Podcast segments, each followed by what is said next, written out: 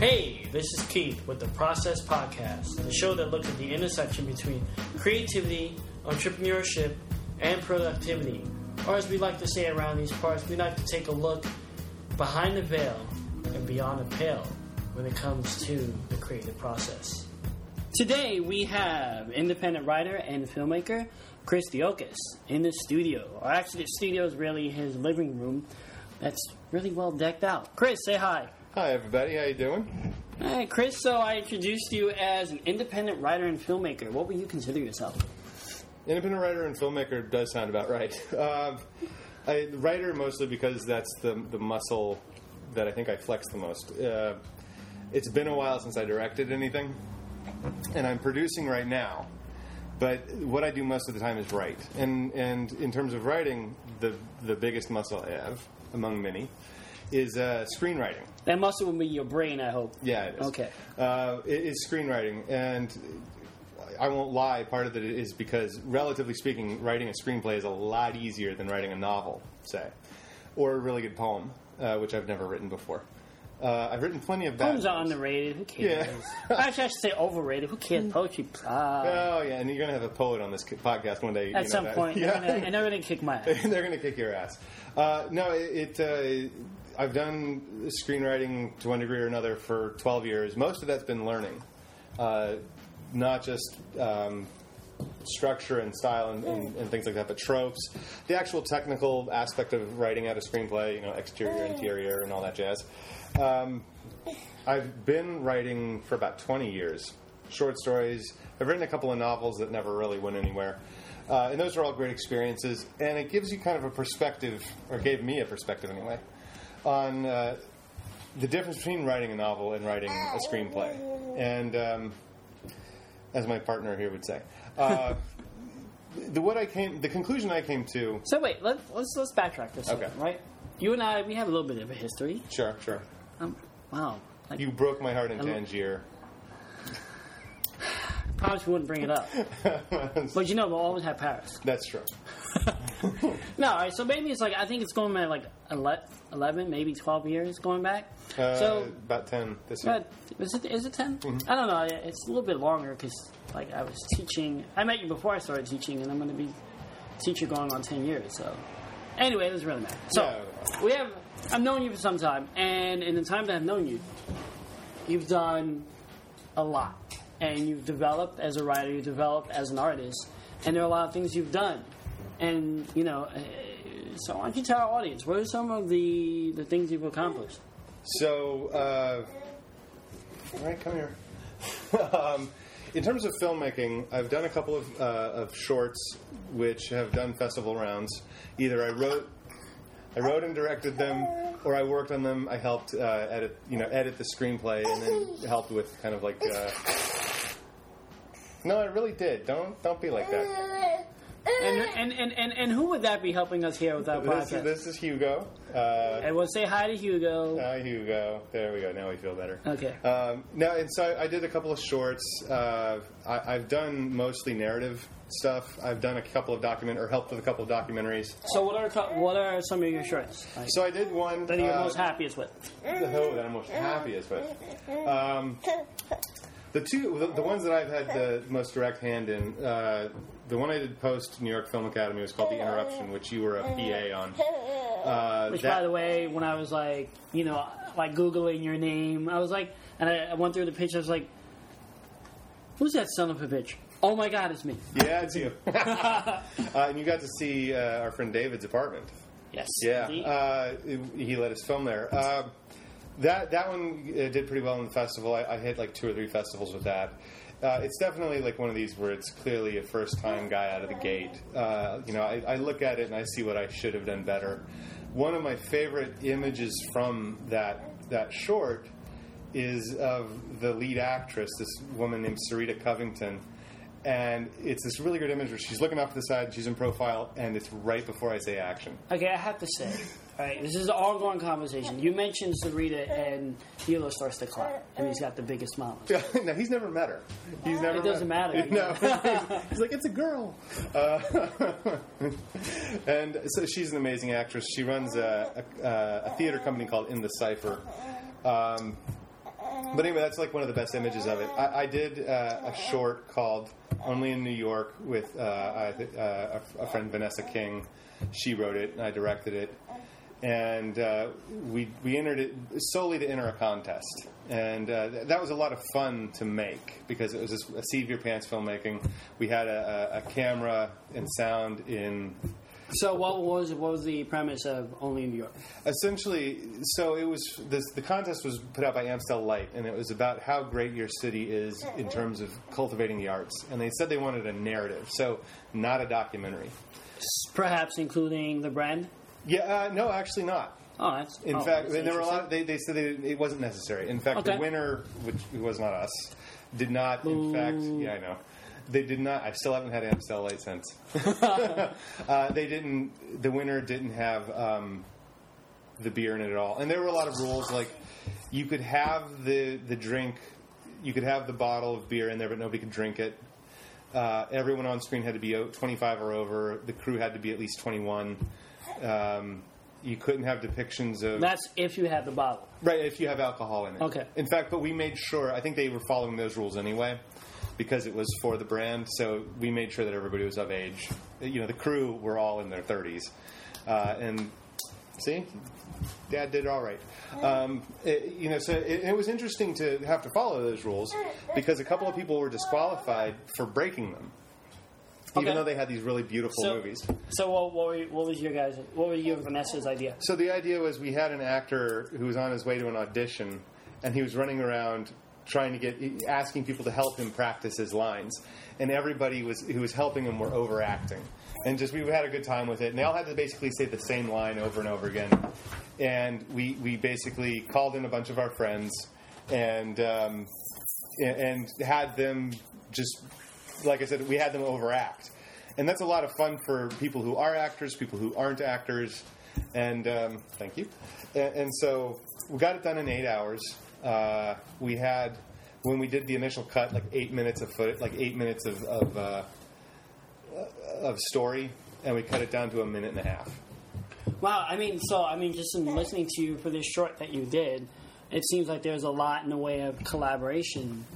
Yeah, had to happen. You know, it's it's like writing a book, um, like a novel. Outside of doing research for it, it it's you in a dark and gloomy room, most likely typing away on a computer. I mean, I, not necessarily, but no, no. But I, I agree. I like to think that process is like, you know, when you're creating, it's like three o'clock in the morning. It's you, and it's just yeah, in your laptop, the blank paper. Or, whether yeah. whether you're painting or whether you're just writing, right? So. Writing a screenplay is kind of like that as well, because you're, you know, you're putting something on a, you know, Final Draft or Celtics or whatever. But the one thing I like about filmmaking is that even if that's what's happening, you're step maybe three or four in a bigger process, unless you're writing the screenplay from scratch and you're going to produce it. You're you're very early in the process, and then once it's done, you know, if it's a feature, tens, hundreds, even theoretically thousands of, you know, low thousands of people are going to read it. Uh, I watched um, The Wolverine the other day, and at the end of the credits, there was—I don't remember there being an, there was an in-credit sequence, but uh, at the end of the credits, they had like this this message that said like fifteen thousand people were employed because of this movie, and it was an anti-piracy thing. Ah, I recall that. Yes. Right, and so, uh, but it's like obviously fifteen thousand people didn't read the script.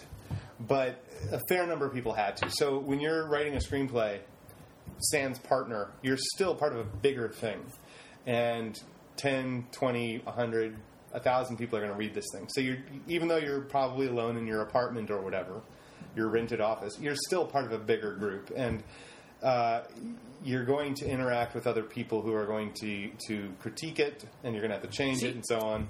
That's interesting. I would cut in, right? Because we, we've gone on a segue, and I like it, so we're going to continue. Okay. It's our podcast, so we can do that, yeah, right? Yeah. Absolutely. So, um, it's interesting, right? Because I like to think about... I completely divorce myself from from anything at, when I'm writing. I'm not thinking about sort of, like, the end result. Right. So, like, if you're independent, you kind of have to think about the end result, because you want to know...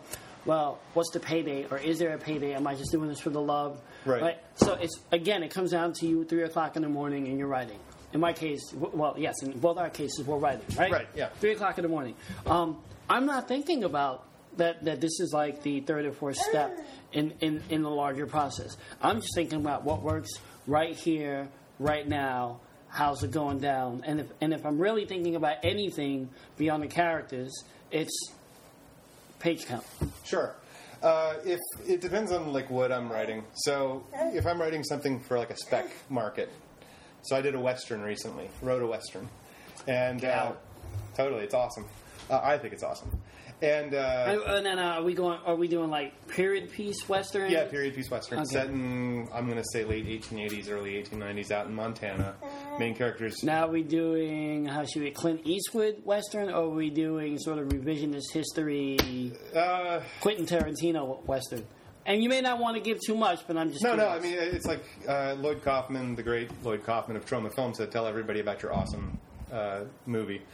And uh, so it's about a, a... Wait, did you just bring up, like, the guy who who who gave us Tromaville? Yeah, totally. Okay. He's awesome. In fact...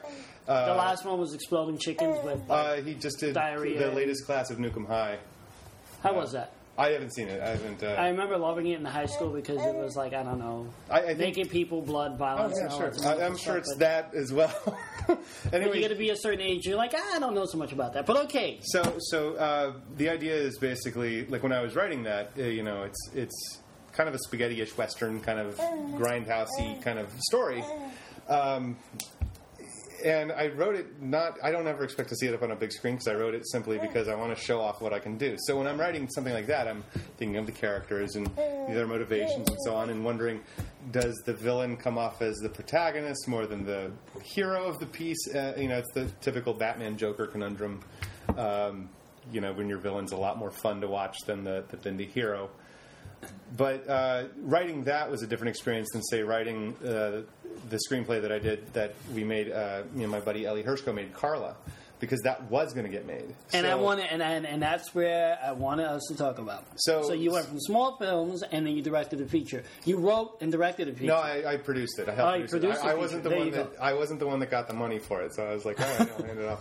That one, but but the, writing the two of those was a different experience in the sense one I wrote with a partner, Carla. Uh, but even if I hadn't, um, I had to take in a lot of considerations when writing that.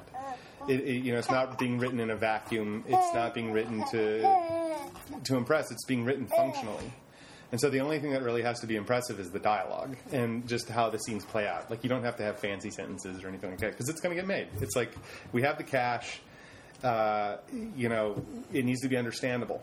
You know, it's almost like make it bullet points. You know, like character does this, character does that. So like almost like Shane Black style of writing. Uh, like, yeah, like, I mean, I think his is a lot more fun, but uh, oh, absolutely. But I mean, I like we. I'm, I'm, no, I'm I'm talking strictly stylistically. I'm not talking content. Oh yeah, I mean, we, like we, very sparse, very clean. Yeah, well, I mean, it's, it's everything I mean, written in the active tense. Yeah, well, I mean, okay. I try to do that anyway. But uh, for, right. so so Carla was the one that got made, and, and the Western is titled Crow Jane. And Crow Jane is a little more stylistic in terms of, like, there's more verbal, I guess not verbal, but written flourishes. And uh, it's a great name, by the way. Uh, it's based, I, I got inspired by uh, the Murder Ballad. There's two versions of the Murder Ballad. Uh, one's by, if you go on to YouTube, the first hit you'll get was a Skip James, nineteen sixty-seven. And it's a song about a guy whose girlfriend walks too proud. So he buys a, a lot of ammunition. forty rounds of ball, as he says, and shoots her dead because she's acting up. And he buries her eight feet under so he doesn't have to think about her, but then he misses her. It's like, ah, I never, the line is something like, uh, you never knew how much I missed water until the well went dry. And so he kills his girlfriend and then he misses her. The other one is Nick Cave and the Bad Seeds, and it's a young woman is raped, and then she goes on and kills the men who who've done her wrong. And so I thought those were really great ideas. It'd be awesome if somebody made a movie out of this, whatever. So time period is kind of neg- it's it's not in either of them, but they kind of suggest, you know, Nick Cave suggests kind of nineteenth century, a different time, totally a different way and, of viewing women, and uh, is it really different? Yeah, and so uh, I kind of took the idea of like both of them. And Crow Jane, it never is explicit about what she is, but there's the Crow tribe. They're a, a Sioux tribe out in the Midwest and around Montana. And so I just kind of did a little bit of homework and thought, let's just let the action speak for the rest of it. Because, you know, you don't go to that kind of movie for a history lesson. No. You go to see people getting killed. And so... It's a creative place. Right. And so... Um, So, you know, that one I wrote because I don't expect to see it made. It's ultra-violent. It's a lot of fun. Uh, you know, it kind of mixes both ideas of the guy who's in love with her but shoots her down or, or tries to shoot her down, and then she gets revenge and kills everybody in the room. And uh, it was just something to show that, like, I know the structure, I know the beats so, and the tropes and so on, and so here's this fun thing that I wrote. So, like, exploitation... film in the sense of, like, what is that, Kill Pussycat Pastor? Well, I would say it's more of a spaghetti western with a lot more trees, because they tend to be like like the desert parts of Italy, you know, or the more arid parts of Italy. Montana's surprisingly lush. Well, I was uh, thinking thematically, but yeah. But so, yeah, yeah. Get back to Carla. So, right. so There's Carla, a different form of writing. Yeah. You know, you know the film is being made. You know everything's a lot. So you're not necessarily cons- um, concerning the actual form. You're really just concerned with characterization and dialogue because you want to make your actors happy. Right. I mean, you do want it to have a decent pace, and you do want to take take in mind page count, because I think there's a perception there uh, with page count. We're in place, and all the scenes were kind of, they made sense when they interacted with each other. And does the ending make sense? Um, is it uh, true to the character? It was true to the character, trust me. It was. And wh- and who was your partner again on, on the film? So it's a buddy on of mine. Writing? It's a buddy of mine named Ely Hershko. Uh, I met him in film school, and he's a smart guy. Uh, he's a good writer. English is his second language. He's Israeli. Speaks uh, Hebrew as his first language. Okay. So uh, he and I plotted everything out, and I just basically typed it in because because. What we did was we used um, as a guide uh, Blake Snyder's Save the Cat. Just what the, is Blake Snyder's Save the Cat? What are you doing? Um, it is basically a how-to book on how to write screenplays. It doesn't really get much into the you know the actual physical writing of it with you know exterior and interior, like scene headers and characters and action lines. It basically tells you how to structure it uh, based on the patterns that Mister Snyder uh, saw in films, and you know, how things are supposed to kind of happen in relation to each other. But he also writes down a process. And so the reason we chose to do it this way is because if you have two people working on it who have different ways of doing something, it's better to have some kind of mutual agreement on how this thing should get written. And so that we could both look at it and say, here's the log line, here's our first basic outline, and then here's the detailed outline, and now that we have all the details, let's get it written. Let's just add dialogue. Um, we didn't follow it like Holy Writ, because there is a specific, very specific things he says to do, and we didn't do those. Um, but it was good to have. And, and in terms of that process of working with somebody, it was nice to have somewhere something to reference. So he calls me up, what, a couple of years ago, and he's like, Chris, I want to make a movie. And I'm thinking a short. And he goes, no, no, I'm bored with shorts. Bear in mind, I've made more shorts than this guy. Uh, and I counted. And, uh, Maybe and, why he called you. Yeah, and so, and so he was like, I want to make a feature. And he goes, I have a line on some cash. It's not a whole lot. So think of low, ultra low budget stuff, single location kind of things. We'll meet in a week and we'll we'll do this. So I think of a bunch of two hundred fifty million dollars ideas. You know, no no shortage of ideas, just the wrong ideas, at least in the sense of like one location, low budget. Um, so the the week is up. It's a Wednesday, and I'm reading Dan Savage, and a guy writes in to Dan Savage with his problem. He goes, I'm a I'm a guy who identifies as straight. Now, any sentence that begins is, I am somebody who identifies as X. The next part of that sentence is, comma, but I do something that's the exact opposite, opposite. of X. And so this guy uh, liked sleeping with uh, pre-op transgender women. And he didn't want to marry one. He just wanted to have fun until he met the right, born as a woman girl, and then he would stop. Uh, so I thought, well, what if that guy met one of these women and fell in love with her, and when she was going to go through the transform- transition, he didn't want her to. So that was the idea I wrote down. And so then I, throughout the course of the day, that was like pretty early in the morning. So that was kind of early in the day. And by the end of the day, I switched it around from the guy's point of view to the transgender woman's point of view. Because I thought, to me, it was more interesting you don't really see that in, in at the time you didn't really see that kind of point of view in media. Now there's Orange is the New Black. Amazon Prime just put out Transparent as, as of this recording. Um, so I wrote that down. It was just a simple, very, very basic log line, if that, barest of bones. And this is all I have. So I go in and meet Ely, and he starts, we're at Hummus Place on, like, Saint Mark's and First. A very family-ish kind of place. And so he's pitching ideas. He's got these, these two, like, uh, you know, th- one's a supernatural thriller, one's a regular thriller. And they were great ideas. Don't want to do that. But he says to me, Chris, you haven't said, it's been thirty minutes, you haven't said anything. What have you got? And so all I've got is this one story, and I'm thinking, he's never going to go for it. So I might as well just pitch it, and my piece will be done. I'll have some delicious hummus, and that'll be the end of it. So I pitched it. And he, he looked at me and goes, we're going to make that movie. So I'm like, holy shit. Okay, so you know, I got you here. What was the pitch? What was that pitch that got the movie? Oh, Christ. It was something along the lines of, and I'm par- I'll paraphrase, don't worry. Yes, uh, you did. I'll paraphrase. Uh, transgender woman, pre-op, uh, meets a really nice guy who, uh, when she finally gets the money to make her transition, doesn't want her to transition. So she has to make a choice. And that was basically the pitch. No real details as to who she was, what she did for a living, or anything like that. Just... Strong pitch. Strong pitch. Really strong pitch. Built-in uh, conflict. Uh, you know, he says, we're going to make this movie, and we have to take some things into consideration. Are we going to... Um, are we going to treat this like... Uh, what's-her-face in... The Crying Game was treated. Right. And we thought, no, because that, you know, people are, we're going to let her be known right away. Like, who people are dealing with. I know, it's tough. Then the, then the question was, it was something of a Chekhov's gun kind of question. If it's mentioned in the first and, and second act, it has to go off by the third. What do you want from me? Um, so do we show full frontal nudity? In this film, do we show the pistol, as it were? And the, the, the decision was made that yes, we would.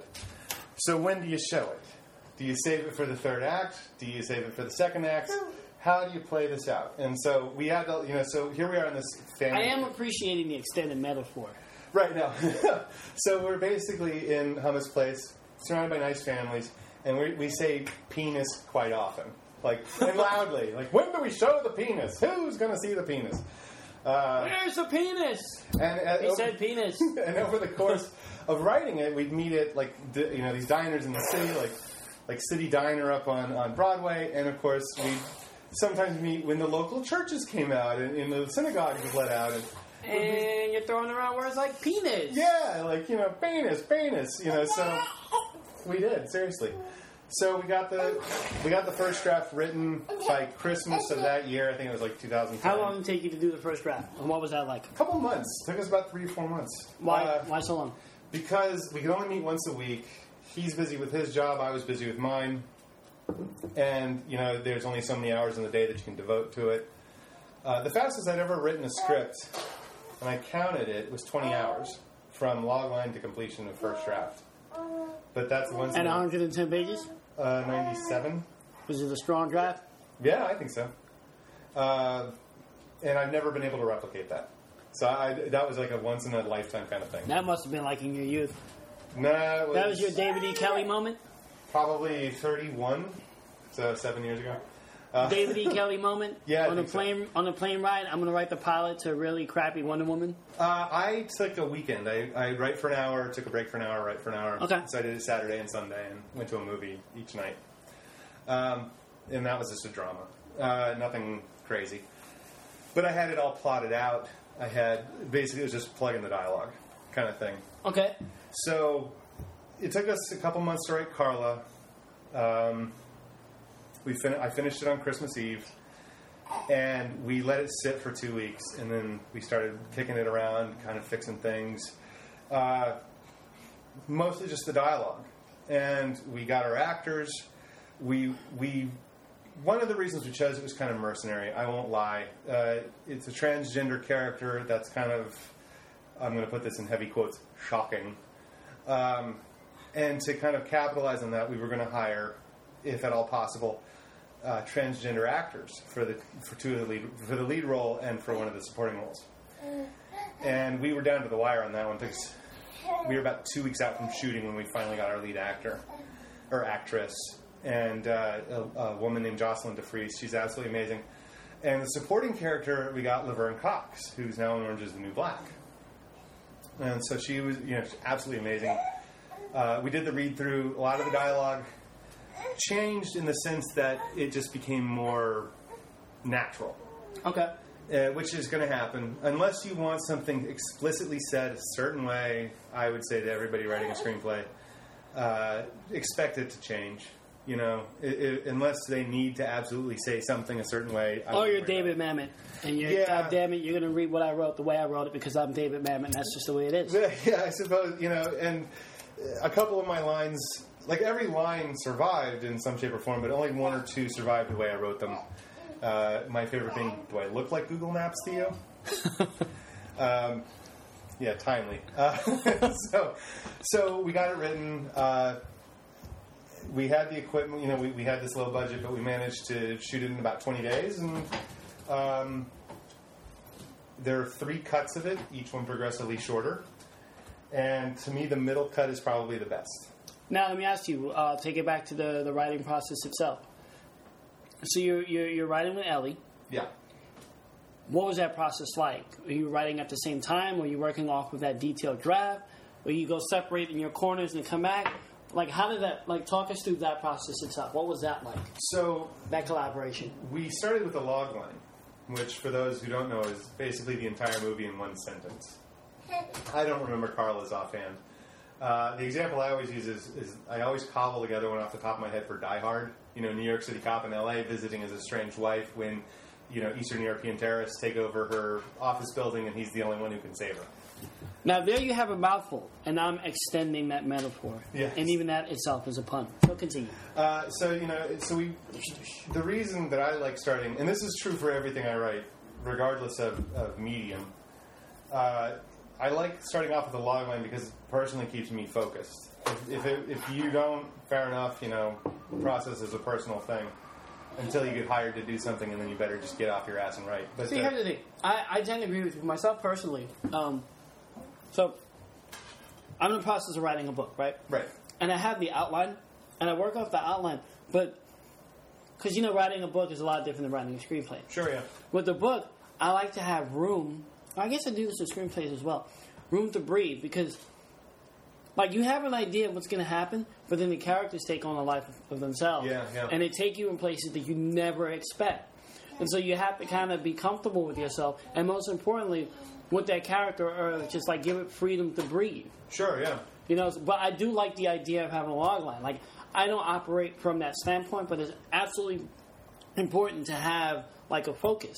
This right. is the theme. This is what's going to happen. This is the lesson that needs to be learned, or whatever. Yeah. Exactly. Uh, so, it, and it just kept us both focused on what this was really about. And, and it's it's essentially knowing your starting point, and your ending point, and how you get there is kind of beside the you know, not beside the point. It's the whole picture, but. Um, You don't necessarily need to... No, I'll take it away from you. All right, I can, can, you can have it. Um, I exercise to that. Um, it's, a, it's a workout disc. I can imagine. Yeah, Debbie Sievers is a bitch goddess. Um, I have no idea who the hell you're talking about. But uh, you, uh, you, would, you would agree if you knew. Okay. Um, but anyway, uh, we had the, the log line in order to keep us both focused.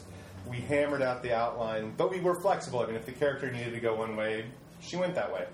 Uh, if one of us had an idea, we'd, we'd lay out our case based on the context of the picture. Uh, so basically what would happen was we would get... We'd, we'd write out the scenes, paragraphs long, you know, Blake Snyder's rule is two sentences per scene, and then you have some little hieroglyphs at the bottom, but we were like, screw that. We're basically going to write a bullet-pointed um, treatment, which is what I kind of typically do anyway. And so then I would put it into Final Draft, add the dialogue that needed to be added, and then Ely would look at it and change it if it, he felt it needed to be, and then I'd look at it and change it back. If it needed. If I if I agreed with the changes, then it was fine, and, and we'd keep them. So there was there was that initial trust that, um, or I should say, that I would trust that the initial words would go through your heads. Essentially, yeah. I mean, we would we basically say she needs to have this conversation with this person, and this is what basically needs to be said. And so then we just then I would just basically make it specific, and then you know if it needed to be kind of ironed out, you know, fair enough. Um, and so then it would get back to me, and I'd read it through, and, and I'd iron it out again if it needed some ironing. But the issue then was uh, getting it into the hand of an actor to actually have it read. So, you know, if you have this piece of dialogue that looks good on paper but nobody can read for the life of them, right, you're going to have to change it, unless it's very, something very specific. Um, so, you know, it, I, I really enjoyed working with Ely. I mean, I'd done a collaboration before that I didn't enjoy as much. Um, it was very early on when I was writing. I mean, I literally just figured out how to do a three-act structure, and I got pulled into a project because I had Final Draft, you know, on my computer.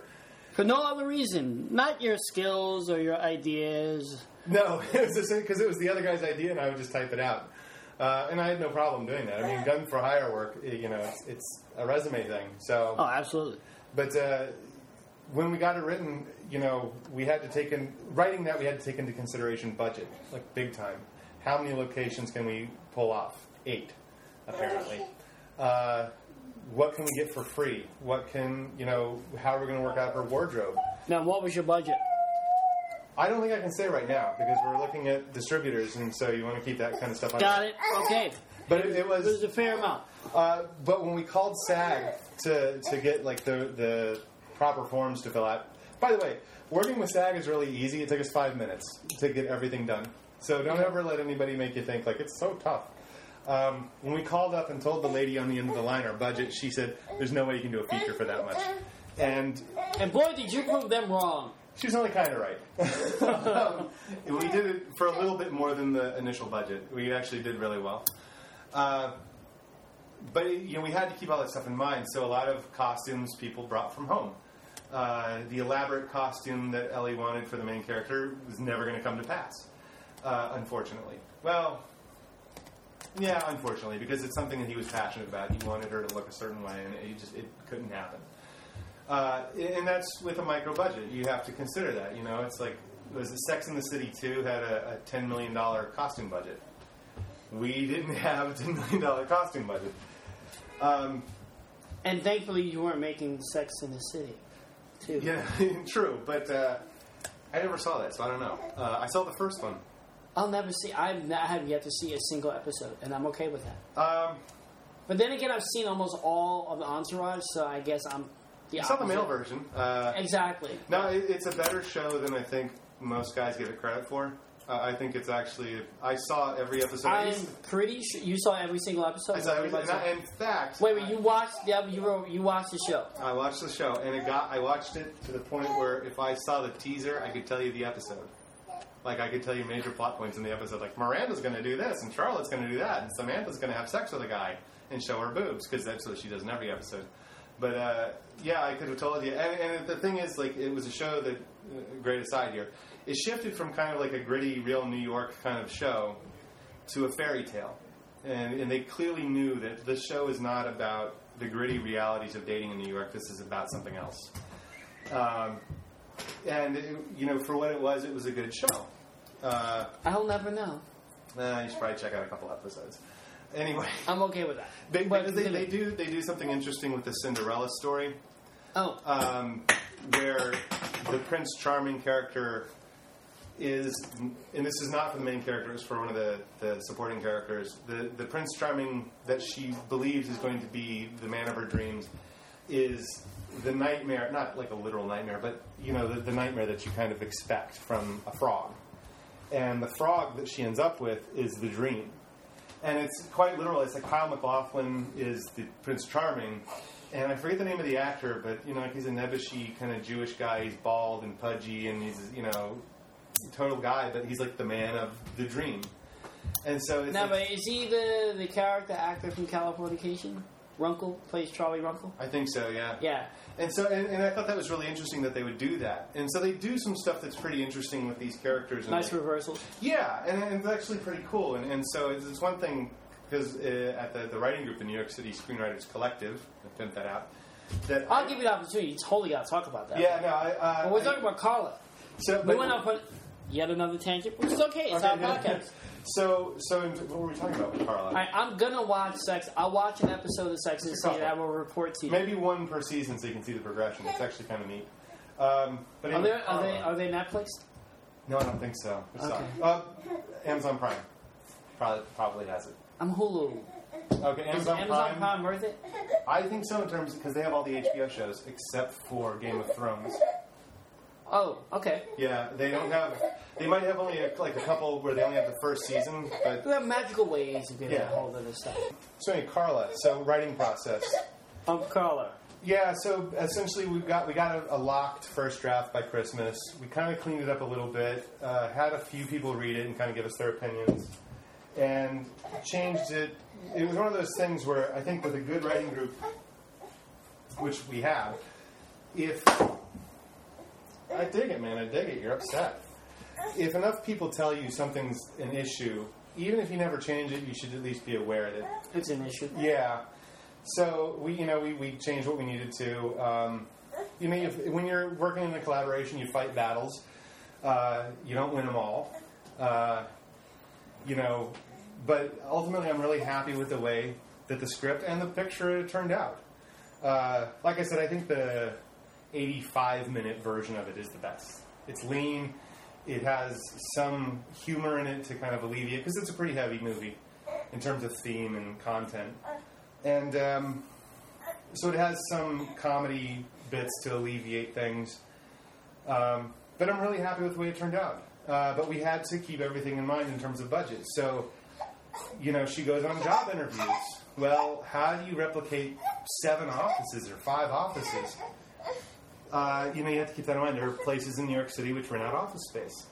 So what we were renting for our home base, our production office, we used for these interview offices and just redressed these locations.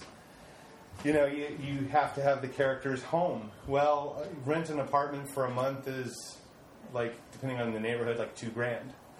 Uh, not this neighborhood, but... Right. You know, if Bushwick, perhaps. Right, and so if it's for a month, you know, you can get them even pre-furnished and so on, and they're for business people, and they're reasonably priced, so you just have it for a month, you shoot everything you need, use it as a uh, kind of a staging area or whatever. Call in favors, get other apartments for free if you're only going to shoot there for two days, that kind of stuff. There was a restaurant that's not around anymore called Swizz, and it was two locations, a restaurant on the top floor, a wine bar on the lower floor. Shot a couple of scenes there in a day, you know...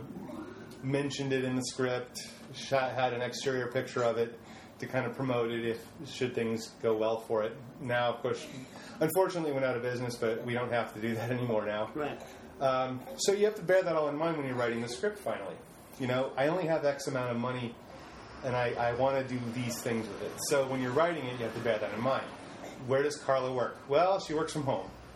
What does she do from home? Well, what's not going to cost us a whole lot of money for her to do? No drafting tables, so she's not like an architect or an engineer. Uh, or, you know, so in the, the script she winds up as a, a webcam girl. But that in itself presents issues. Would a webcam girl ever go out on a date with one of her customers?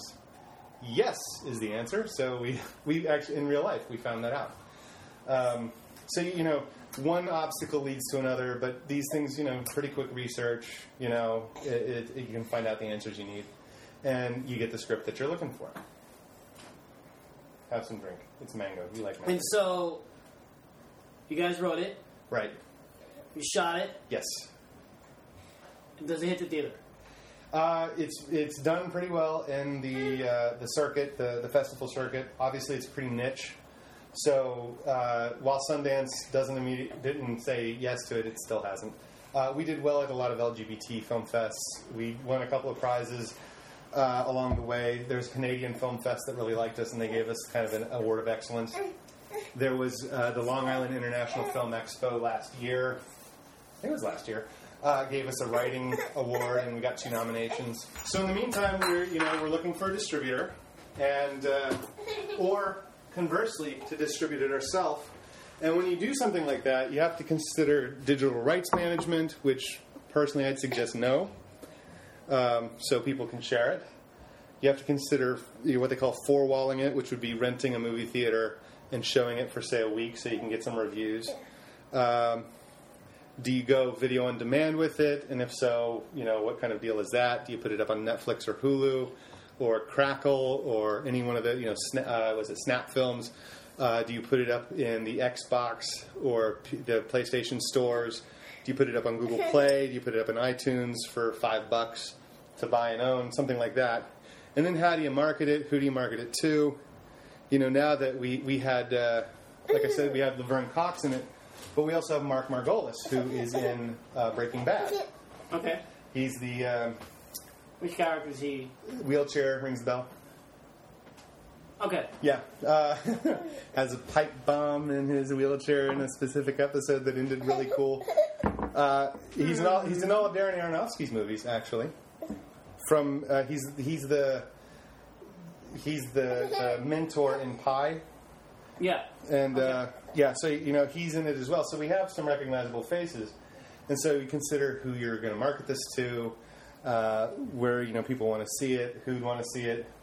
You have to put up a Facebook page, and then you have to, because Facebook will not, one thing Facebook does is they have you pay for um, exposure. So you pay thirty bucks and like one hundred thousand people see it. More than would have seen it on otherwise.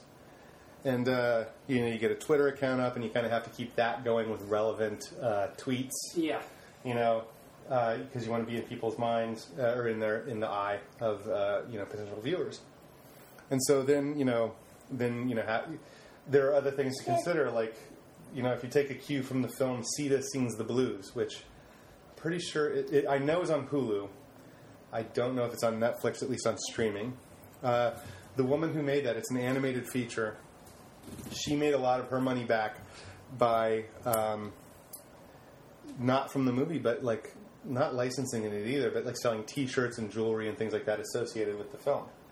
Uh, so, you know, it's like you have to consider that as well. Like maybe sell posters and T-shirts and so on with, you know, an image from the movie and so on. So that's a lot of stuff that we have to consider going forward. So things that you would not consider at three o'clock in the morning when you are working on your screenplay, while you're working on your creative craft, is sales and marketing. Right. Now, you know, if how I'm, do you get if, this stuff out there? If I'm writing something like, you know, Crow Jane, which is mostly for me, but it's like a spec script, so I can show somebody, hey, I can write. Uh, what I'm thinking about is how to handle the characters. You know, is this exciting? There was an advertisement for Time, a subscription advertisement in Time magazine, like fifteen years ago, probably more than that now. Yeah, about fifteen years. Uh, back when I actually read hard copies of magazines, and it was to subscribe to Time magazine, and it was a picture of the band Marilyn Manson. And if you're looking at the ad, in the upper left-hand corner it says, they sing about, you know, drugs and sex and murder and suicide and death and all these other heavy themes. And then the lower right-hand corner it says, yeah, but can you dance to it? And I always take that to heart because, like, if you can have the most important movie or story to tell in the world, if there's no sugar to help it go down, if there's no reason to enjoy it, then why would anybody watch it or read it or listen to it or anything like that? Because twenty years down the road, you can see Marilyn Manson in an episode of Sons of Anarchy. Fair enough. Playing a neo-Nazi gang leader. Fair enough for Marilyn Manson. But in terms of, like, if you if you listen to, uh, like, if I'm going to watch a movie, you know, and it's a capital I important movie, you know, hopefully it's well-paced. Hopefully, let's be honest, it's like, hopefully it's entertaining. It's kind of like when you meet a, uh, an attractive, like when you see somebody across the room for the first time, right? Like a woman you want to sleep with or a guy you want to sleep with or whatever. You're not sitting there going, man, look at the personality and morals on her. No, you're going, she's hot, right? Pretty much. You want to get, so it being entertaining gets your foot in the door. Uh, sometimes I think that can... That can well, I mean, the importance of it, right? The the, the big eye could quite possibly get you in the door, but what keeps you in the room is, are you enjoying it? Is it right, and, and it's if like... If not, you walk out. Right, so it's like... Um, what, yes, Hugo, you're I, I'll, right. I'm about to tell him about it. So, one film that I, I found surprisingly thematically heavy was Takashi Miike's Ichi the Killer. And it's a spy. I film. have seen that film three times, each one progressively a little longer than the other. I've never made it past fifteen minutes of that film because I, I just can't do it. I could never do it to myself. Which is understandable, and that makes it a failure of the filmmaker uh, and the filmmaker's team. But if you do manage to make it to the end, several things are going on. It is, on the one hand, it is a uh, an unrequited romance between a, the perfect sadist and perfect masochist. They just never get it together, man. But it's also about how fantasies never live up. Never live up to the reality. So, which is pretty much exemplified in the first minute of the film. So, but, but it continues on. So, you know, the film opens with... I'm getting to it. The main character watching a prostitute getting beaten up by... Uh, I'm talking about this in front of a child. A yeah. Baby. Called Child Protective Services. A C S. So the main, the titular character, Ichi, is watching a, a, a young prostitute getting beaten up by her pimp. And his fantasy is that he's going to save her, and he's going to be the one that administers the beatings. But, but, but my question to you is, what is he doing in the process of this prostitute catching the beating? Uh, he's jerking off. Okay. Okay, but I can. It took me a while. I, like I, yes. Okay. One of the reasons why I've never gone through that. Okay, so but but her fantasy, conversely, is that someone's going to save her and going to take care of her and treat her right, and she kind of hopes it's going to be Ichi the Killer because they actually meet uh, later on. So when he does come and save her, their fantasies clash, and it's a little awkward. As you can imagine. To say the least. So the main character, who is not the titular character, Kakihara is the, the guy on the cover, his fantasy is that he's going to meet the perfect sadist who's going to beat him up, the perfect masochist, or hurt him. And spoiler for a... Oh gosh, it's a fifteen-year-old movie now, almost fifteen-year-old movie. Um, spoiler alert for Ichi the Killer. When they meet, Ichi won't fight him. He won't, he won't hit him, he won't do anything. And so Kakihara spends the end of the movie going, "What's the matter with you?" The fantasy meets the reality, and it never lives up. Now, like you were By saying... By the way, Spike Lee's redoing that film.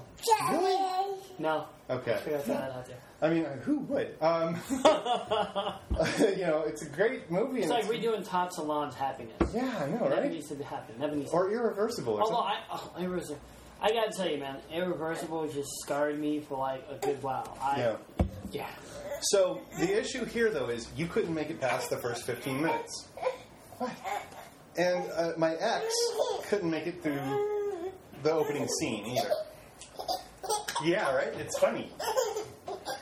And that record, I am not his ex. No, you're not. Okay. Uh, but the issue there is, you know, sometimes you don't see the forest for the trees, but sometimes it's because the trees are just so aggressively violent and bloody. And that, in a, set, in a sense, you're right. Thank you. I like that one, too. Uh, and You're trying to phrase, Dad. And the issue is that um, the issue is that it's just too much. It, it, it's it, we can't get past the, the the surface of it, and that happens sometimes. And that happens. It happens in Takashi Miike's The Audition. It happens in Irreversible. It happens in. Um, You know, the French new wave of horror films that came out in the early aughts, like Martyrs and Inside. Uh, hopefully you're going to be able to use this. uh, and so on. It, you know, it, sometimes you just can't get past the surface of it to see what's really happening in the film.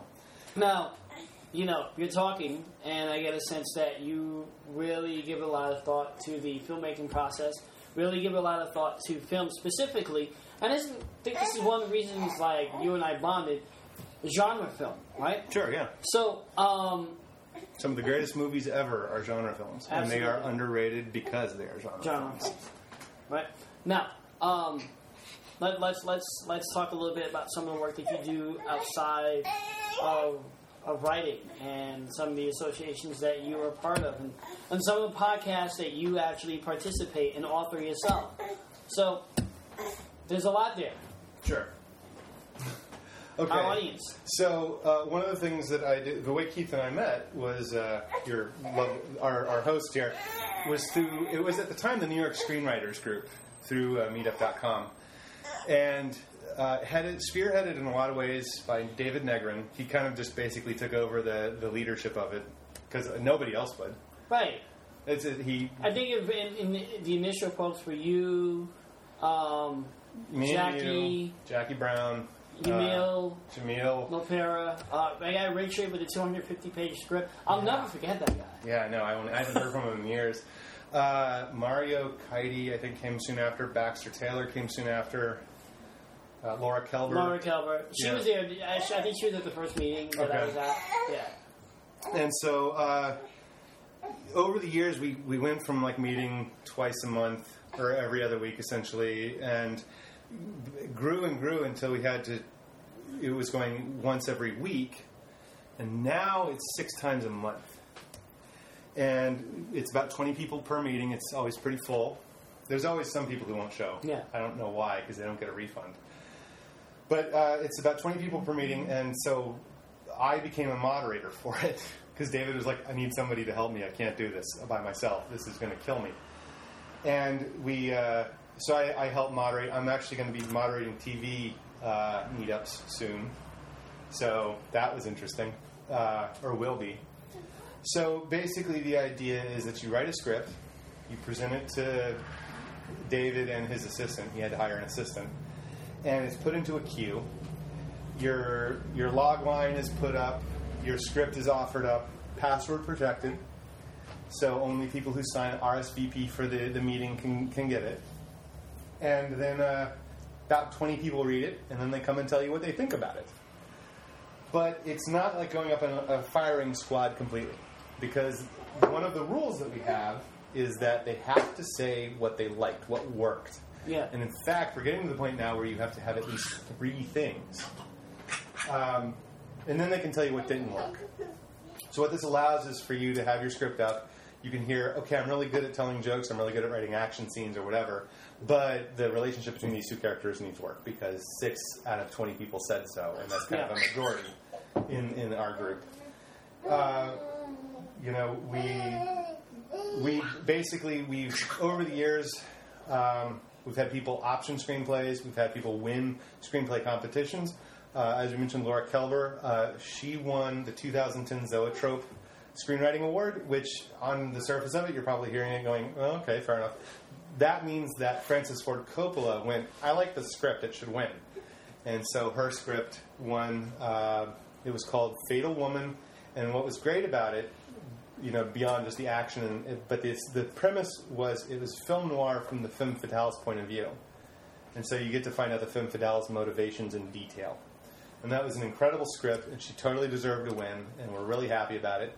We have Nickel Fellow uh, winners, that's the Academy Awards uh, uh, contest, I guess you could say. We've had people become semifinalists and quarterfinalists and so on. Uh, we recently had a member win, I think, the Berlin Film Fest Award. I mean, maybe a year or two ago. Um, Excellent. Yeah, so it's like we're we're pretty pleased with what we have and uh, what we've been doing. We're very pleased, I should say. We don't subscribe to any of the specific, um, you know, uh, writing programs like you know Robert McKee or Blake Snyder or Sid Field, but we don't deny that they exist. Um, so so that's one thing we do, and we're continuing to grow. We're continuing to grow the group. We have a podcast now called The Script. Uh, a lot of times what we do is... And what is The Script? What is this thing? What is this podcast you speak of, The Script? So it's actually mutated a bit, and we're going to mutate it a little bit more. But a lot of what we do is we watch a screen, a, a movie, preferably a new one, and then we basically break it down. How does the plot work? How do, you know, uh, what's the first act look like? What's the second act look like? How does it, you know, work with the third act and so on? Uh... We, we tend to keep out whether or not we liked it, although every now and then you just can't help but put that in, you know, especially if the script is is not as well constructed as it could be or should be in some cases. And I won't say which movies those are. Uh, and I won't lie. I mean, I've pulled a punch or two in my time with that because it's like I really liked a movie and... Uh, or I really liked the, the premise of a movie, but uh, ultimately... You know, it's like, hang on a second, pause. Hey, we're still... Uh, so, one thing we want to do is move beyond uh, writing, a, or, or not writing, but podcasting about movies already, but talk about uh, aspects of of not just screenwriting, but film itself. Like, what is an anti-hero? How would you define it? And there's several ways to do that. Tr- uh, genre tropes, you know, what's what are the tropes of horror film? What kind of horror film? You know, is it a, a you know a, a, a suspense horror, uh, a horror thriller? Is it supernatural horror? Is it, you know, something along those lines? And and, and how can you subvert those things? Because you need to know your tropes in order to subvert them, right?